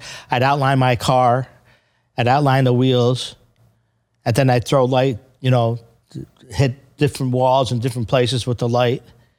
And stuff was unbelievable. It looked really cool. You know, I mean, back then it was, you know, it's cheesy to look at now, but that's where it all started back, back then. Exactly. Yeah, the, the bar's gone up a bit. But seeing, we had the last light painting workshop, we had 12 people show up, and most of them were intermediate level. You know, we asked no beginners. If you don't know how to use manual, please don't come to this workshop. Yeah, right, right. One of those. That reminded me, like that wonder that you feel when you learn something new and you're just blown away by how cool what's possible Yeah. with all this. It's just it's it you just have to remember that when the shutter opens, it records whatever you have in front of it. Whether it's a blue light, a green light, a yellow light, a white light. Uh, I mean, you got to be careful of your exposures and stuff like that too. It's a lot of trial and error, but it's so cool what you can do with light painting. I mean, you put an object out there and then you you run around with you know like uh, fiber optic uh, lighting with all different colors, swirl. I know that's what you guys are doing, some like doing orbs and stuff that you guys are doing. Oh yeah, yeah. You know, I mean, it looks cool when you have this one little, you know, the spinning of the light and it's just sitting there by itself. It's like, because anything dark it doesn't see. So it only sees the light. So it's so cool where you can just go anywhere you want and add light to any any spot. I'd like to do more of that, more of that at night. The Oh, light totally. I got really into that in 2012 and never stopped doing it. Every year we're doing light painting Yeah. And it just never gets old, especially. gotta let me know when you guys go out and do Yeah. that again. I'd love to, you know. For sure. I I think we did that one in that warehouse, right? With uh, we had the Oh, doing the yeah, light you came in the uh, for a while. torches and got the best shot of the night and then left. Yeah, I remember that. yeah, that one with Katie spinning it. yeah, yeah. Yeah, that was a risk to the Uh, camera, I but got that. Some, do I have that up? Uh, oh no, it's up there. yeah, I remember you used that one at your show that we Yeah. that we went to. Yeah, that Yeah, because out I was just putting the um, I put the camera on the ground in front of her with a 15, and then I had to walk away because the sparks were just ridiculous. But that shot is because she's pretty sharp, even though she's moving, she's she's relatively sharp, and then you got that one hole right in the middle, that where the the, the sparks, the light isn't. yeah, And it's- the vortex with the graffiti on the wall. Yeah, I love Mm-hmm. that shot. Shot is so cool. Never get sick of that. No, The last one, we were firing strobes, backlighting for real aggressive silhouettes. You know, while they're spinning the steel wool, and yeah. That's the interesting thing. Uh, anyone who's been into astrophotography or gone to the star parties is you'll spend this huge chunk of time with people in the pitch dark, and you never really see them. right. So then you'll meet them again in the daylight. Yeah, it's like meeting them all over again. Yeah, exactly. Yeah. So it's like I there's all these people that I met, but I Yeah. The, a lot of a lot of my shooting too, you know, speaking of that stuff, I set my tripod up, I set my camera up, I set my exposure, my focus, and I shoot it. And I generally get what I want. Some people are in there, they're a little tilt here, a little this. You got to have this exposure. You got to do that. You got to change this. You got to be here. Oh no, this angle is up, up a little, no down, and it's like you're overthinking, dude. Just do it. I get very, I get frustrated when I see people overthinking what they want to do, and and now all of a sudden the shot's gone. You, you're spending so much time trying to get it to where you want it. the shot's over. You lost it. You missed it. it's a real problem for a lot of folks. Yeah. Uh, you know what I've found is once you're comfortable with your camera, you know, which is a good case, some people will say for not switching all the time, switching cameras all the time. So you're just real comfortable with your camera. You know all the settings. You don't even have to look at it. Right. You're comfortable with it. It's one less thing to worry about. And then you can just get in the zone so much faster. Yeah. Uh, most of my favorite shots that I've ever gotten is when I'm pretty relaxed and I'm not really thinking about it. I'm not under a duress to Yeah. get a specific Yeah. shot. You know what I mean? No, exactly. I mean, right now I I just bought the new R6 and um, I'm fumbling because I'm not used to it. I'm I'm you know I'm trying to find my focus, my my focus block to. So where the hell's the focus block then? Because now the whole screen is a focus. So the the focus block can be up in the left corner. I don't see it over there. Then I got to find it, it, you know. But it's get the more I use it, the easier it gets. But that damn thing is like focus friendly, man. Un- unbelievable. It thing focuses like I've never seen a camera focus. Never in all the years of doing this. You can't. I don't care what anybody says when people say, "Oh, I can manually focus better than these autofocus." You cannot anymore do that. Not in a million years. No way. Nope. No way. It's, it's to the point where I leave a lot of my manual focus lenses at home. I don't even want to mess with it anymore. yeah. Yeah. I mean, you're missing shots. You know how many times? I, I mean, I even used to. I had a uh, uh, an 85 one one two. I sold it because if I shoot up 50 shots with it, two two look great. The shots that look great look great. I mean, they're unbelievable. But you know, I'm not there to miss shots. You're talking about the Canon L series. Yeah, 85. I had that lens Yeah. too, that wire driven autofocus, way Yeah. too slow. Yeah, Yeah, yeah. I know they upgrade, they upgrade. But the the other part is it's the depth of field. You know, if I'm shooting, for, especially at a wedding, because I'm trying to get the really nice backgrounds, really nice soft, nice bokeh backgrounds. But all of a sudden, the the focus point hit the nose, so now the eye's out of focus, and it sucked. I would get so mad. But that's It doesn't matter how well you calibrate it; it still does it. yeah, no. Yeah, I but calibrated that this, lens like five times. with this matter. R with this R the mm. R six, that thing will grab your eye and stay right on it. And you know, I'm not gonna get uh, the 85 one two again. I'm gonna I'm just gonna buy the the uh, 28 to 70 f two because that's your that's your that's your um, your 35 f two. That's your your 51 one you know one four or one. uh, What's the difference between one two and and two? I mean, they're- so close, you know. Exactly. That, that's your that's your 85. That's your, you know, it's got all those lenses right in right in one lens. So I mean, that's that's the that's going to be the that'll be my my main lens on my one camera. So F2's really about as wide of an aperture I'm comfortable using for anything I'm being paid to do. yeah. well, I Like use that one, that'll give me uh, that'll give me 1.4. That one's you've got a 1.4 point at you right now, and yeah, you know I stopped it down a bit more just to be sure, and that's Yeah. locked right on your retina Right. the whole time while you're talking. But still, uh, if you gotta have it in focus, if you're getting paid to get in focus, if it's going to be a big deal and you can't reshoot that, yeah, I know. no. I, I How don't many times that risks like happened where you, you think you got it, you didn't blow it up on the screen, and you put it on a computer, and it's like, oh my god, are you kidding me right now? frustrating. Are you so kidding me? frustrating.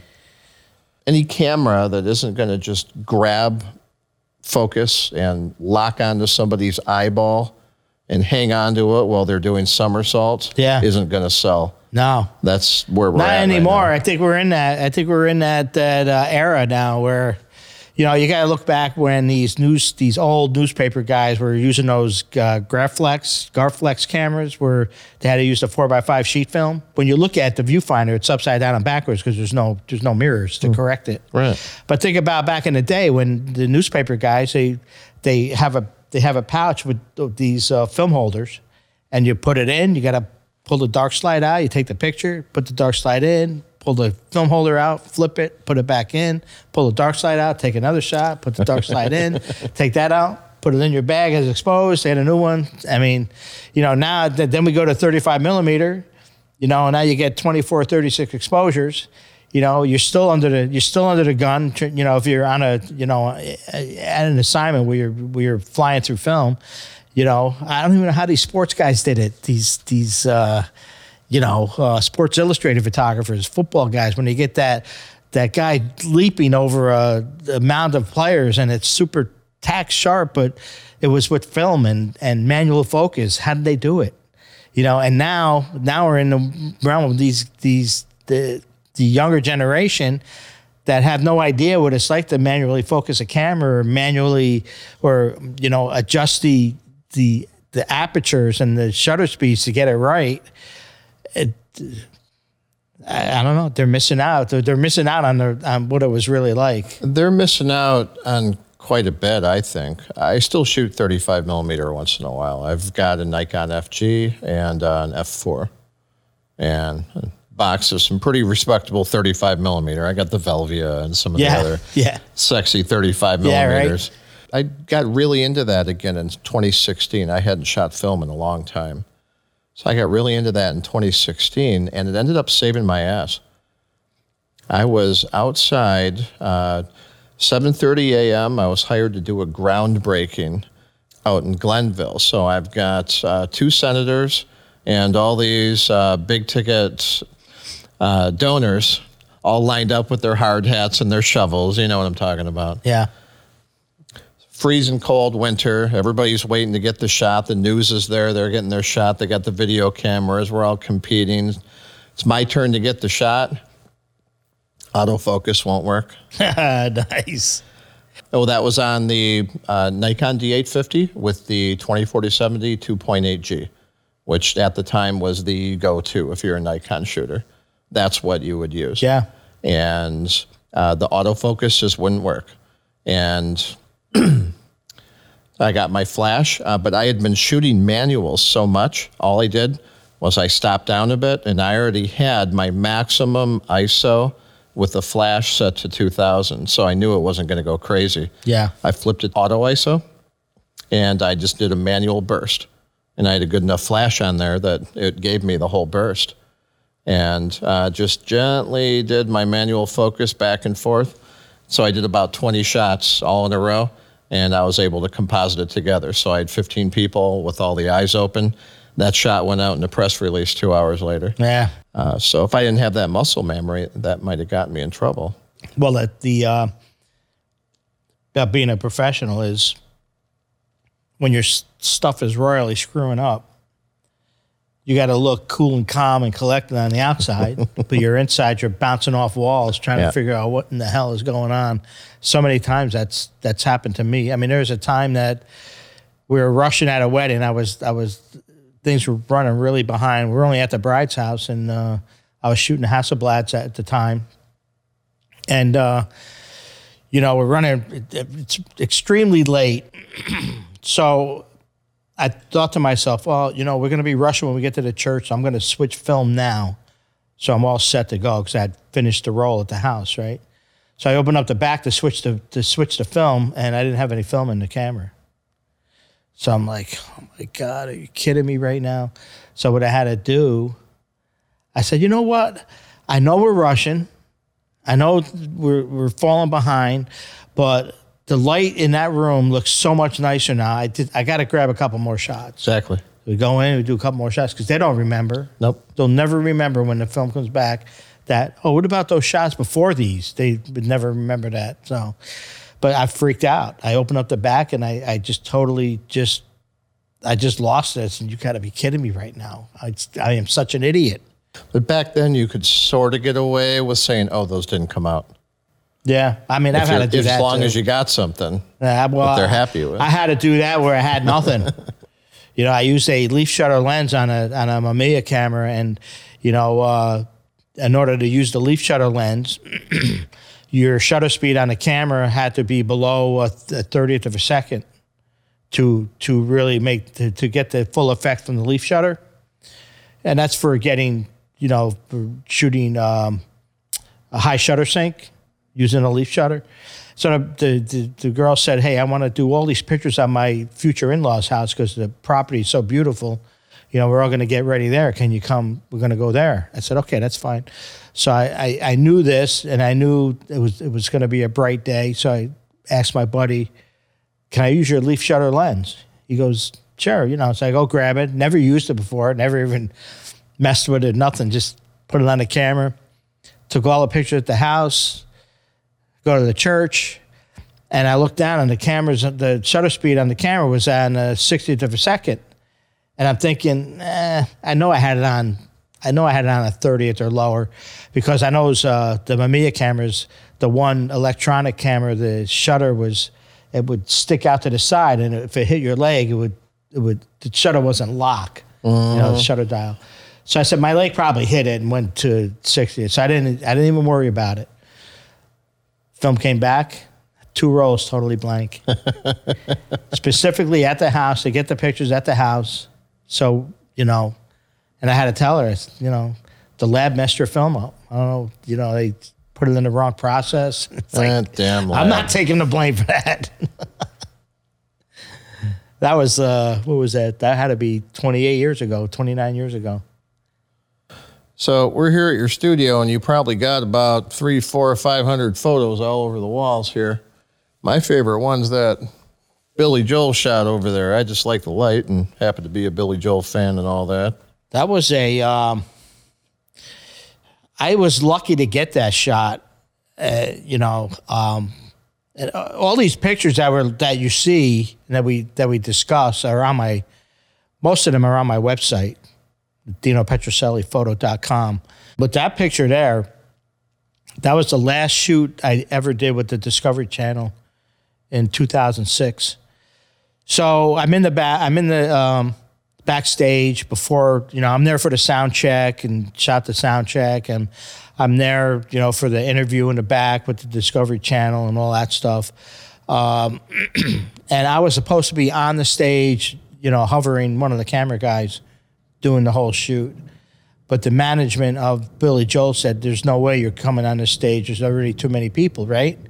So you're going to have to be in the front. I said, oh, okay. So I go down in the front, and security's there. I said, I'm, I'm, I'm shooting with the Discovery Channel, so I'm going to go up to the to the stage now. You know how they have the pit. You know, you can only get so far. He I've goes- been in the pit. He goes, no, you're not. I didn't. Even, I couldn't even get. No, no, there was no pit. It was just the stage. So there was no there was no security, nothing, and no photographer pit, no nothing. So it was just the stage. So the um, so I told the uh, the security at the end of the row, you know, I had my credentials and everything. I said I got to go up there and you know because I'm shooting for the Discovery Channel because you can't go up there until the third song, and that's when we let everybody go. So they let all the fans rush the stage after the third song, right? Wonderful. And I'm freaking because I'm I got I'm getting paid. I'm getting paid twelve hundred dollars to to take these pictures, right? And I'm thinking, oh my god, I can't fight this. I can't. I've just got to do it, you know. So as soon as that third song came on, I, I was a madman. You know, I'm uh, what was I forty? I was a forty-five year old madman, bouncing off these, you know, twenty-five year old kids. A lot of young kids there, and I just elbowed. And I didn't. When it comes to that, I don't care. I'm gonna walk on you. I'm gonna elbow you. I'm gonna get where I need to get. And I got that shot, and the producer of the show, well, he was a cameraman in that shot, but the, he became the producer.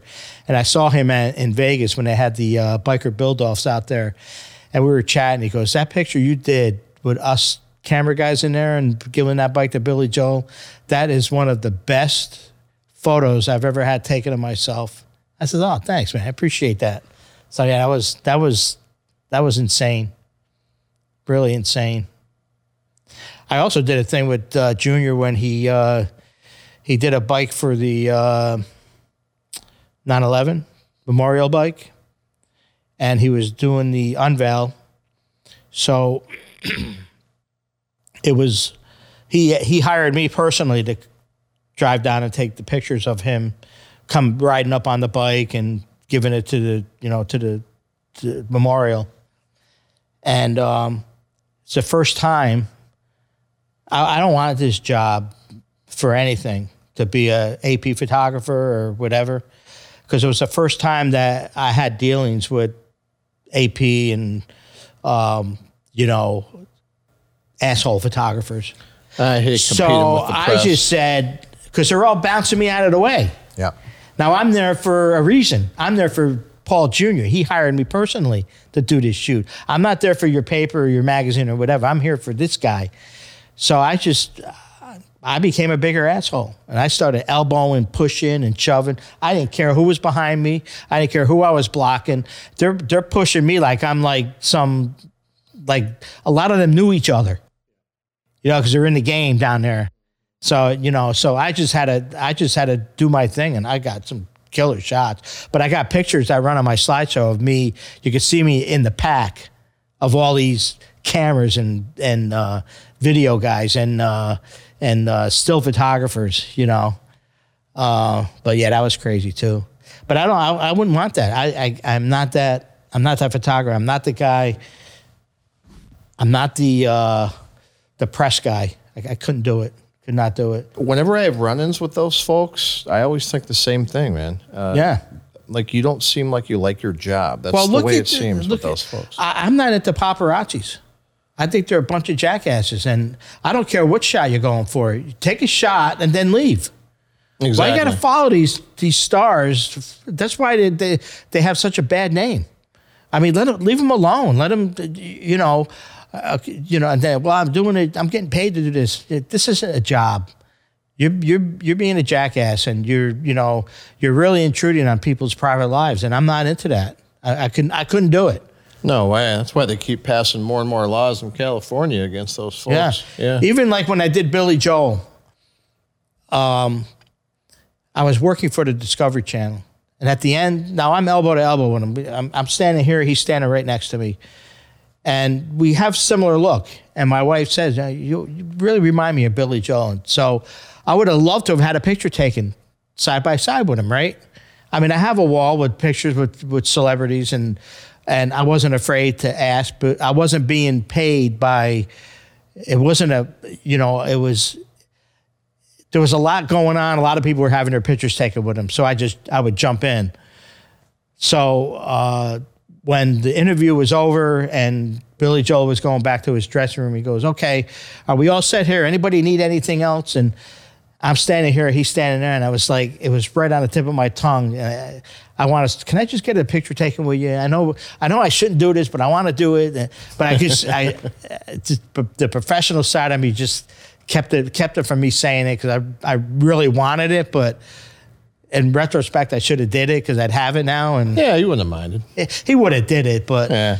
you know, but I did. I made took that picture and I actually made two copies of that picture and had that had one sent to him, and he kept one and then he signed one for me. But you know, you think he would have put a really cool shot, you know, appreciate it, but he just signed his name. Thanks, thanks. enough. That's it. Just Billy Joel. Ah, yeah, that came out beautiful. Yeah, that's a good. That's really and that's an awesome shot. Absolutely. So, let me look here. You want questions? I got a couple more questions. Sure, ask. We got All a right. few more minutes here. What makes a great photographer? one one your eye you can't just say when you're 40 that i'm going to be a photographer because it doesn't work you can't do that it's something that you have to grow into it's almost like being a baseball player. You can't just start playing baseball at you know 25 and think you're going to be a professional at 30 you know it's the same thing but the, the main thing that i tell people you know and, and again it goes, goes back to what your what your uh, advice to young people. Know how your camera functions work. Not you don't need to know the internal mechanisms of what makes how the shutter opens and the digital how you can get you know a thousand digital files on a tiny little card and make wall prints all day long. I don't mean that but i mean how your shutter speed how your f-stop and how your iso all work together. Once you learn that if you don't ever learn that then you're never going to be a good photographer because you don't know what you're doing have people rent the studio sometimes that don't know what they're doing They don't know the exposure triangle, but they're right You're in a professional studio. Yeah, making money, which which kills me. you know, I'll say, okay, so what's your shutter at? Well, what do you mean? Well, your shutter. Well, you can't be, you know, you, you know, uh, it, you can't be above two hundredth of a second on your shutter. Well, why not? I say, because it, your camera, you all of a sudden you're going to see start seeing a black line. Your shutter's opening and closing faster than the light's recording. And then I'll say, just bring your shutter down to like a 30th of a second or something. Well, then it's going to be blurry. I said, well, no, it's not going to be blurry. In fact, I had an art director in here. I was shooting uh-huh. a car. Yep. And he goes, How come you don't use a tripod? I said, Why do I need a tripod? He goes, To keep everything steady and you get sharp images. I said, I'm shooting at a 60th of a second at F 16. That's sharp as a tack. He goes, You don't get any camera motion? I said, I'm going to prove something to you right now. I said, I'm going to put my camera on that second and I'm going to shoot that car. And then we're going to put it on the big screen and you're going to see how sharp it is put the camera down to a second, shot it, put it on a screen. He goes, "Oh my God, you're not kidding." The parts that were the, the highly reflective parts had a little bit of a little camera shake, From the ambient. but because it's like I do a shot, I used to do a wedding shot. I haven't done it in a while, where I would tell the bride and groom to make a fist and show their rings. Then, in the, so the rings would be focused, and and themselves they'd be so far from the from the lens they'd be out of focus, which is what I wanted. So I said, "You guys kiss in the background, right?" And I do it to where there's lights in the background, like colored lights, stage lights or whatever. So when they're kissing, I put the camera on like a third of a second. And I say, okay, start kissing. And then I'll fire the shutter and then I'll twist the camera. So now what you're getting is you're getting all that background light. You put them you put them in like a tunnel. At their sharpest attack, might be a little bit of ghosting, mm-hmm. but you get all that color around the around the side of them. People ask me, "What do you do that in Photoshop?" I said, "No, that's in the camera. It's how you, it's working the camera to its fullest. I don't know how to work the camera. I don't know how to what shutter speeds and what f stops and what you know." I had somebody uh, that was working with me, and she says, I, I bought a lens so I can get the backgrounds out of focus. And your your pictures are so unbelievably out of focus. I don't know how how you do it. So I said, well, let me see how you're shooting. Let me. So we opened them up, opened the images up in Bridge. 3200 ISO, f16 at like um, 500 of a second. Yeah. Right oh. side day. So I'm saying, I say, Why? okay, your shutter and your ISO are, and everything's off. Well, what do you mean? And I had to explain to her what the shutter speed and the f stops do. Well, everything. You know, when you're at 2.8, very little's in focus in the background. When you're at f16, everything's in focus. And when you're at 3200, you have to be at f16 outside because it's so bright out and you're at such a high shutter. It, it was so. Then she got it, and her stuff looked so much better.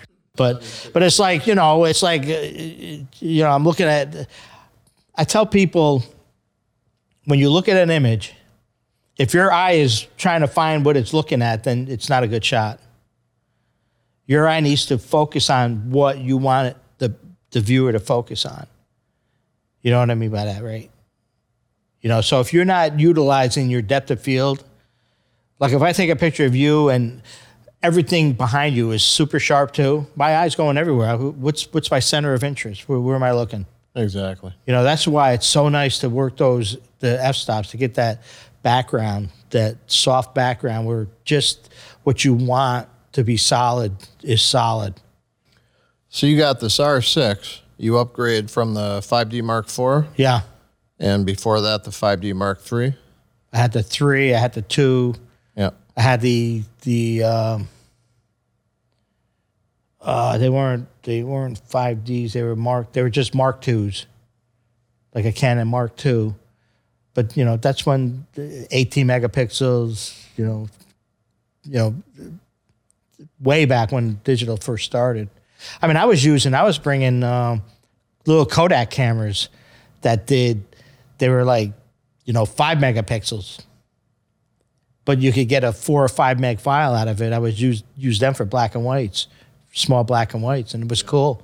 So I was getting even them little Kodak instant digital cameras way back when. You know, then just things progressed. I mean, my, me and my buddy used to laugh. Oh my god, I came out with a 10 megapixel. Oh, they got a 20 megapixel. Holy crap! You know, It just keeps going and going. How many megapixels are the R6? that's 20. 20. Okay. Now the the five has a forty. Now maybe over the summer when the wedding cash flow starts with weddings starting back up, hopefully, I'm going to turn that other Mark IV into a Mark Five uh, uh, R5, and then use the R5 more specifically for commercial work. Not that the R6 can't handle it because it can, uh, but it's nice to have that extra, you know. But when I do a wedding with that R5, uh, that R uh, R5, I'm only going to shoot half raw because I don't even even with this I'd probably go a little less, but I, I'm not gonna because it's 20 megapixel. The Mark IV was 30.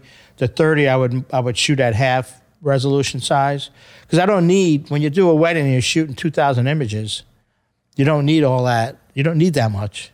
You only need a little, a little bit. So why waste all that space? Yeah. Tw- 20 is more than enough for most. For a wedding, yeah. Oh, yeah. I mean, you're not going over 16 by 20 normally. Yeah. And even then, that's fine. So, what do you think about people saying you ought to double or even triple the reciprocal rule since these cameras are so sharp now? Used to be like that. I remember being told, uh, let's say you're using a 100 millimeter lens, uh, your focal length uh, should uh, be your minimum shutter speed. So, if I have a Oh. 100 millimeter, uh, I should never go below one one hundredth of a second or else I'll have motion blur from my lens Yeah. moving. Ask me how often I go by that rule.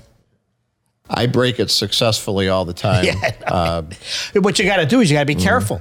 Well, the, the Joe McNally technique, using your elbow and the three points, uh, works this is really the well. argument I have with people Yeah. when they say, well, "I just use a live shutter." Oh, so you're shooting out here? And that's exactly what I say. What you just said. You're shooting out here using that screen. I can't do that for two reasons. When I'm shooting and my eyes in the viewfinder, I feel like I'm in the camera. exactly. I'm inside it. There's nobody around me. I could be standing in front of the parents of the bride watching them cut the cake, and I don't even know they're there because I'm I'm in the moment. I'm in the camera. All that matters is what I'm looking at. Right? If I'm out here now, I see everybody around me. I feel people looking at me. I can see all that. Right? You know, the only time I use live view at events is if it's a weird angle and I can't use the. Yeah, or like low, Yeah. whatever. Mm-hmm. And then the other point, what you just said, how do you how do you stabilize the camera out here? How can you possibly, with a with a lens on there, stabilize the camera when it's out here? This is where this is your tri- your body is your tripod. You know, Exactly. Yeah, and they're getting better and better and sharper and sharper. And yeah, some folks are saying if you got 100 millimeter, you sh- your minimum shutter speed should be one three hundredth. Know, something like that. if they want to be up that high, that's. Uh, I shoot. You know, again, I, I I push the limits a lot. I lose a lot of shots because I push the limits, but when when it's working and it's on, there's there's nothing like it. I mean, you know, you you. My thing is, if you're going slower shutter speed, like I'll tell people at a re- reception, you know, my average shutter speed at a reception is a fifteenth of a second. Fifteenth of a second, everything's going to be blurry. It says, no, it's not blurry because your flash is freezing the subject, and everything else around it is dark. If it's if you got video lights or it's bright in there, then yeah. And I've ruined some shots, but I've gotten some. You know what it's like when you see a couple dancing? I mean, fast dancing, and the coolest shot in the world is when they're frozen and then your background is all like blurred. I like it shows it shows action. It shows like in the moment, motion. Yeah, using the strobe to stop the action, Yeah, and exactly. and that's you know up until maybe a few years ago that was really necessary to avoid having really grainy low light shots Yeah, too. yeah, Uh, now it's a little bit better. yeah, Uh, like you know, with that beautiful seventy to two hundred, maybe you'll switch on the IS or the image stabilization, the vibration reduction, as Yeah. Nikon calls it, and you know, I got one of the newer lenses, uh, the the newest twenty four to 70, 2.8 VR two, oh yeah, the E series for Nikon, and that one's way better. So I can switch the uh, image stabilization on on that, and it doesn't soften it nearly as much. yeah, So I'll hit that switch, you know, rather than push my sensor gain a little too much. yeah. You know, if I don't have strobes, you know, if I just I'm forced to just shoot ambient light. Yeah, sometimes I'll tell you, you know, when they're doing like a first dance or something, I'll I'll turn all the strobes off because sometimes the uh, uh, the video light, if there's a video, it'll light them up good. But a lot of these places, a lot of these DJs bring that up lighting now, and to get you don't get that background light when you're using flash, when you're using strobes. I mean, you can get it a little bit, but when you turn all the strobes off and you just use the natural light and it's sharp. What a, it looks so awesome. Yeah. But That's something to really look forward to as, the, as these sensors get better and Yeah. better and better. I've got a shot that I did a 20 by 30 print at ISO 102,400. nice. How'd that come out? It's awesome. Yeah. There's a shot of the spinning. Uh, you missed it. Don't worry about it. There it is. Which it, that's how. um, but uh, if you have the right contrast and you know the the the right the right look, that you can go as high as you want with them ISOs and have a great looking shot. Yep. You know. So You know, it would be fun to do one day. Get a bunch of different cameras, like a succession of cameras, and shoot basically the same thing. You know, just have like a model or something and do exactly the same shot with a whole bunch of different cameras, film all the way up to the newest, most Yeah, that would be expensive cool, digital. right? Yeah. That would be Uh, cool. And process it as closely as possible, Yeah. and then compare them all. right. You know, because Wow. even the 5D Mark II to the Mark IV was such a drastic Oh, yeah. improvement. Yeah. The last Canon camera I owned was the 5D Mark II. Yeah. Uh, respectable camera, you know, good enough for the White House photographer at the time and all sorts Yeah, of other right. people. Got some beautiful shots with it. but Yeah. it had major limitations. It does. Especially I mean, it's not that it, it really isn't. You know, I mean, a lot of people think it's the camera. You can give me a Rebel, I'm gonna take awesome Mm-hmm. pictures with the Rebel. I mean, it may not be, you know, Not uh, with the kit lens, but yeah. yeah, Even the kit lens, they've been forced to make them better. yeah, Yeah. Canon and Nikon kit Yeah. lenses have gotten a lot better. Those USM motors they're using in Yeah. there, and yeah, much better. But uh, I really appreciate you taking the time for all this today. No, I'm glad you came by. This is awesome. Hope people, you know, I mean, again, my door is always open. I rent this place out. If you want to come by and check things out, by all means. You know, it'd be nice to have like a, like a, maybe we could plan that over the winter. You know, if COVID gets a little bit better, uh, having a little photo, just get together, just get all the people that we know that we that shoot to come in and hang out and get new people to come in. It'd be fun to kind of do that, but. I never get tired of doing those. I do a lot of group shoots. You know, I go to almost every group shoot I'm invited to. So I always learn something. I always have a good time, and I always walk away with shots I'm happy with. Yeah. And do some workshops.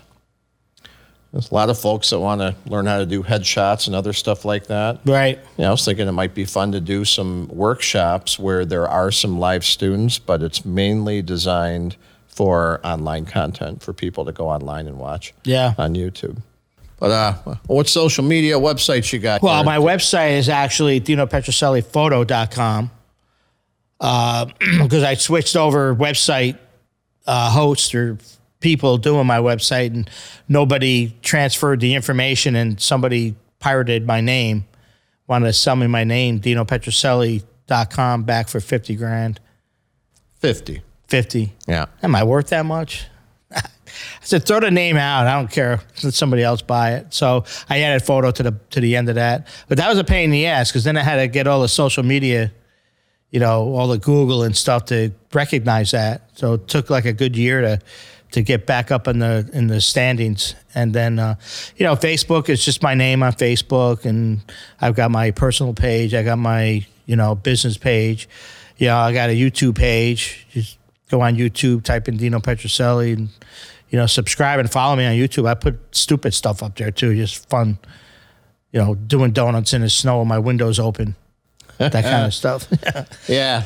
Well, that's the next step. That's what I'm going to be getting into. Uh, doing some of these, putting up uh, YouTube, Yeah. uh, as well as all the RSS feeds, Yeah. you know, for the standard podcasts. Right. I'm, I'm actually going through a lot of old video footage. I had a camera crew following me around for like two years on a whole bunch of different shoots, and I'm picking little pieces. Uh, the way it was done, I can't do it in Premiere. I can't do it in iMovie because it's it's jittery and jumpy. But the way it was the way it was downloaded, I, I- don't get it. But I can do it in um, QuickTime, but I can't edit it. you can't. You don't have the editing power in QuickTime, but I can at least do. I can at least get what I want. And I want to put music on it, but I can't control the sound of the music for the background. So I'm trying to find because music always makes a makes a, a video or a whatever. You know, I just I just like it. But uh, yeah, so I mean, the Instagram. I mean, it's my name on Instagram too, but I'm just not a. You know, I'm not up on Instagram. I'm trying to do more, but it's so hard. Social media is a whole job in itself. I don't spend hardly any time with any of that. Yeah. Uh, I like I like getting out there and creating content. How I choose to share that, that's you know, a work in progress. you know, it would have been nice to have, uh, you know, pictures going around the back, but you can see the wall back here is loaded with pictures, and you know, but you'll see a lot of the pictures that you know that we were talking about on my website, and you know, maybe when this goes up, we'll throw some stills up with it, with also. But no, I appreciate you you coming by and you know hanging out. For sure. I hope to do it again soon. Hi, buddy. Thank you. Listening to the Creative Loitering Podcast. Don't forget to ring the bell and subscribe and like and comment below and enable notifications and click the heart and leave a review and swipe right at Patreon and OnlyFans and make a donation and follow me on Facebook and Snapchat and Instagram and Twitter and WhatsApp and WeChat and TikTok and QQ and QZone and Reddit and Twitch and YouTube and Vimeo and Pinterest and Periscope and Valence and Zelle and Venmo and Untappd and Alpha and Ubo and House Party and Peanut and Caffeine and 23 Snaps and Likey and 8 Tracks and Academia and Fark and MeWe and Tumblr and LinkedIn and Tagged and Nextdoor and Mixed and DeviantArt and Quora and Flickr and Meetup and Reverb Nation and Goodreads and Flixster and Caring Bridge and Wattpad and Crunchyroll and eBay and Smugmug and Skyrock and My Heritage and Live Journal and VK and Classmates and SoundCloud and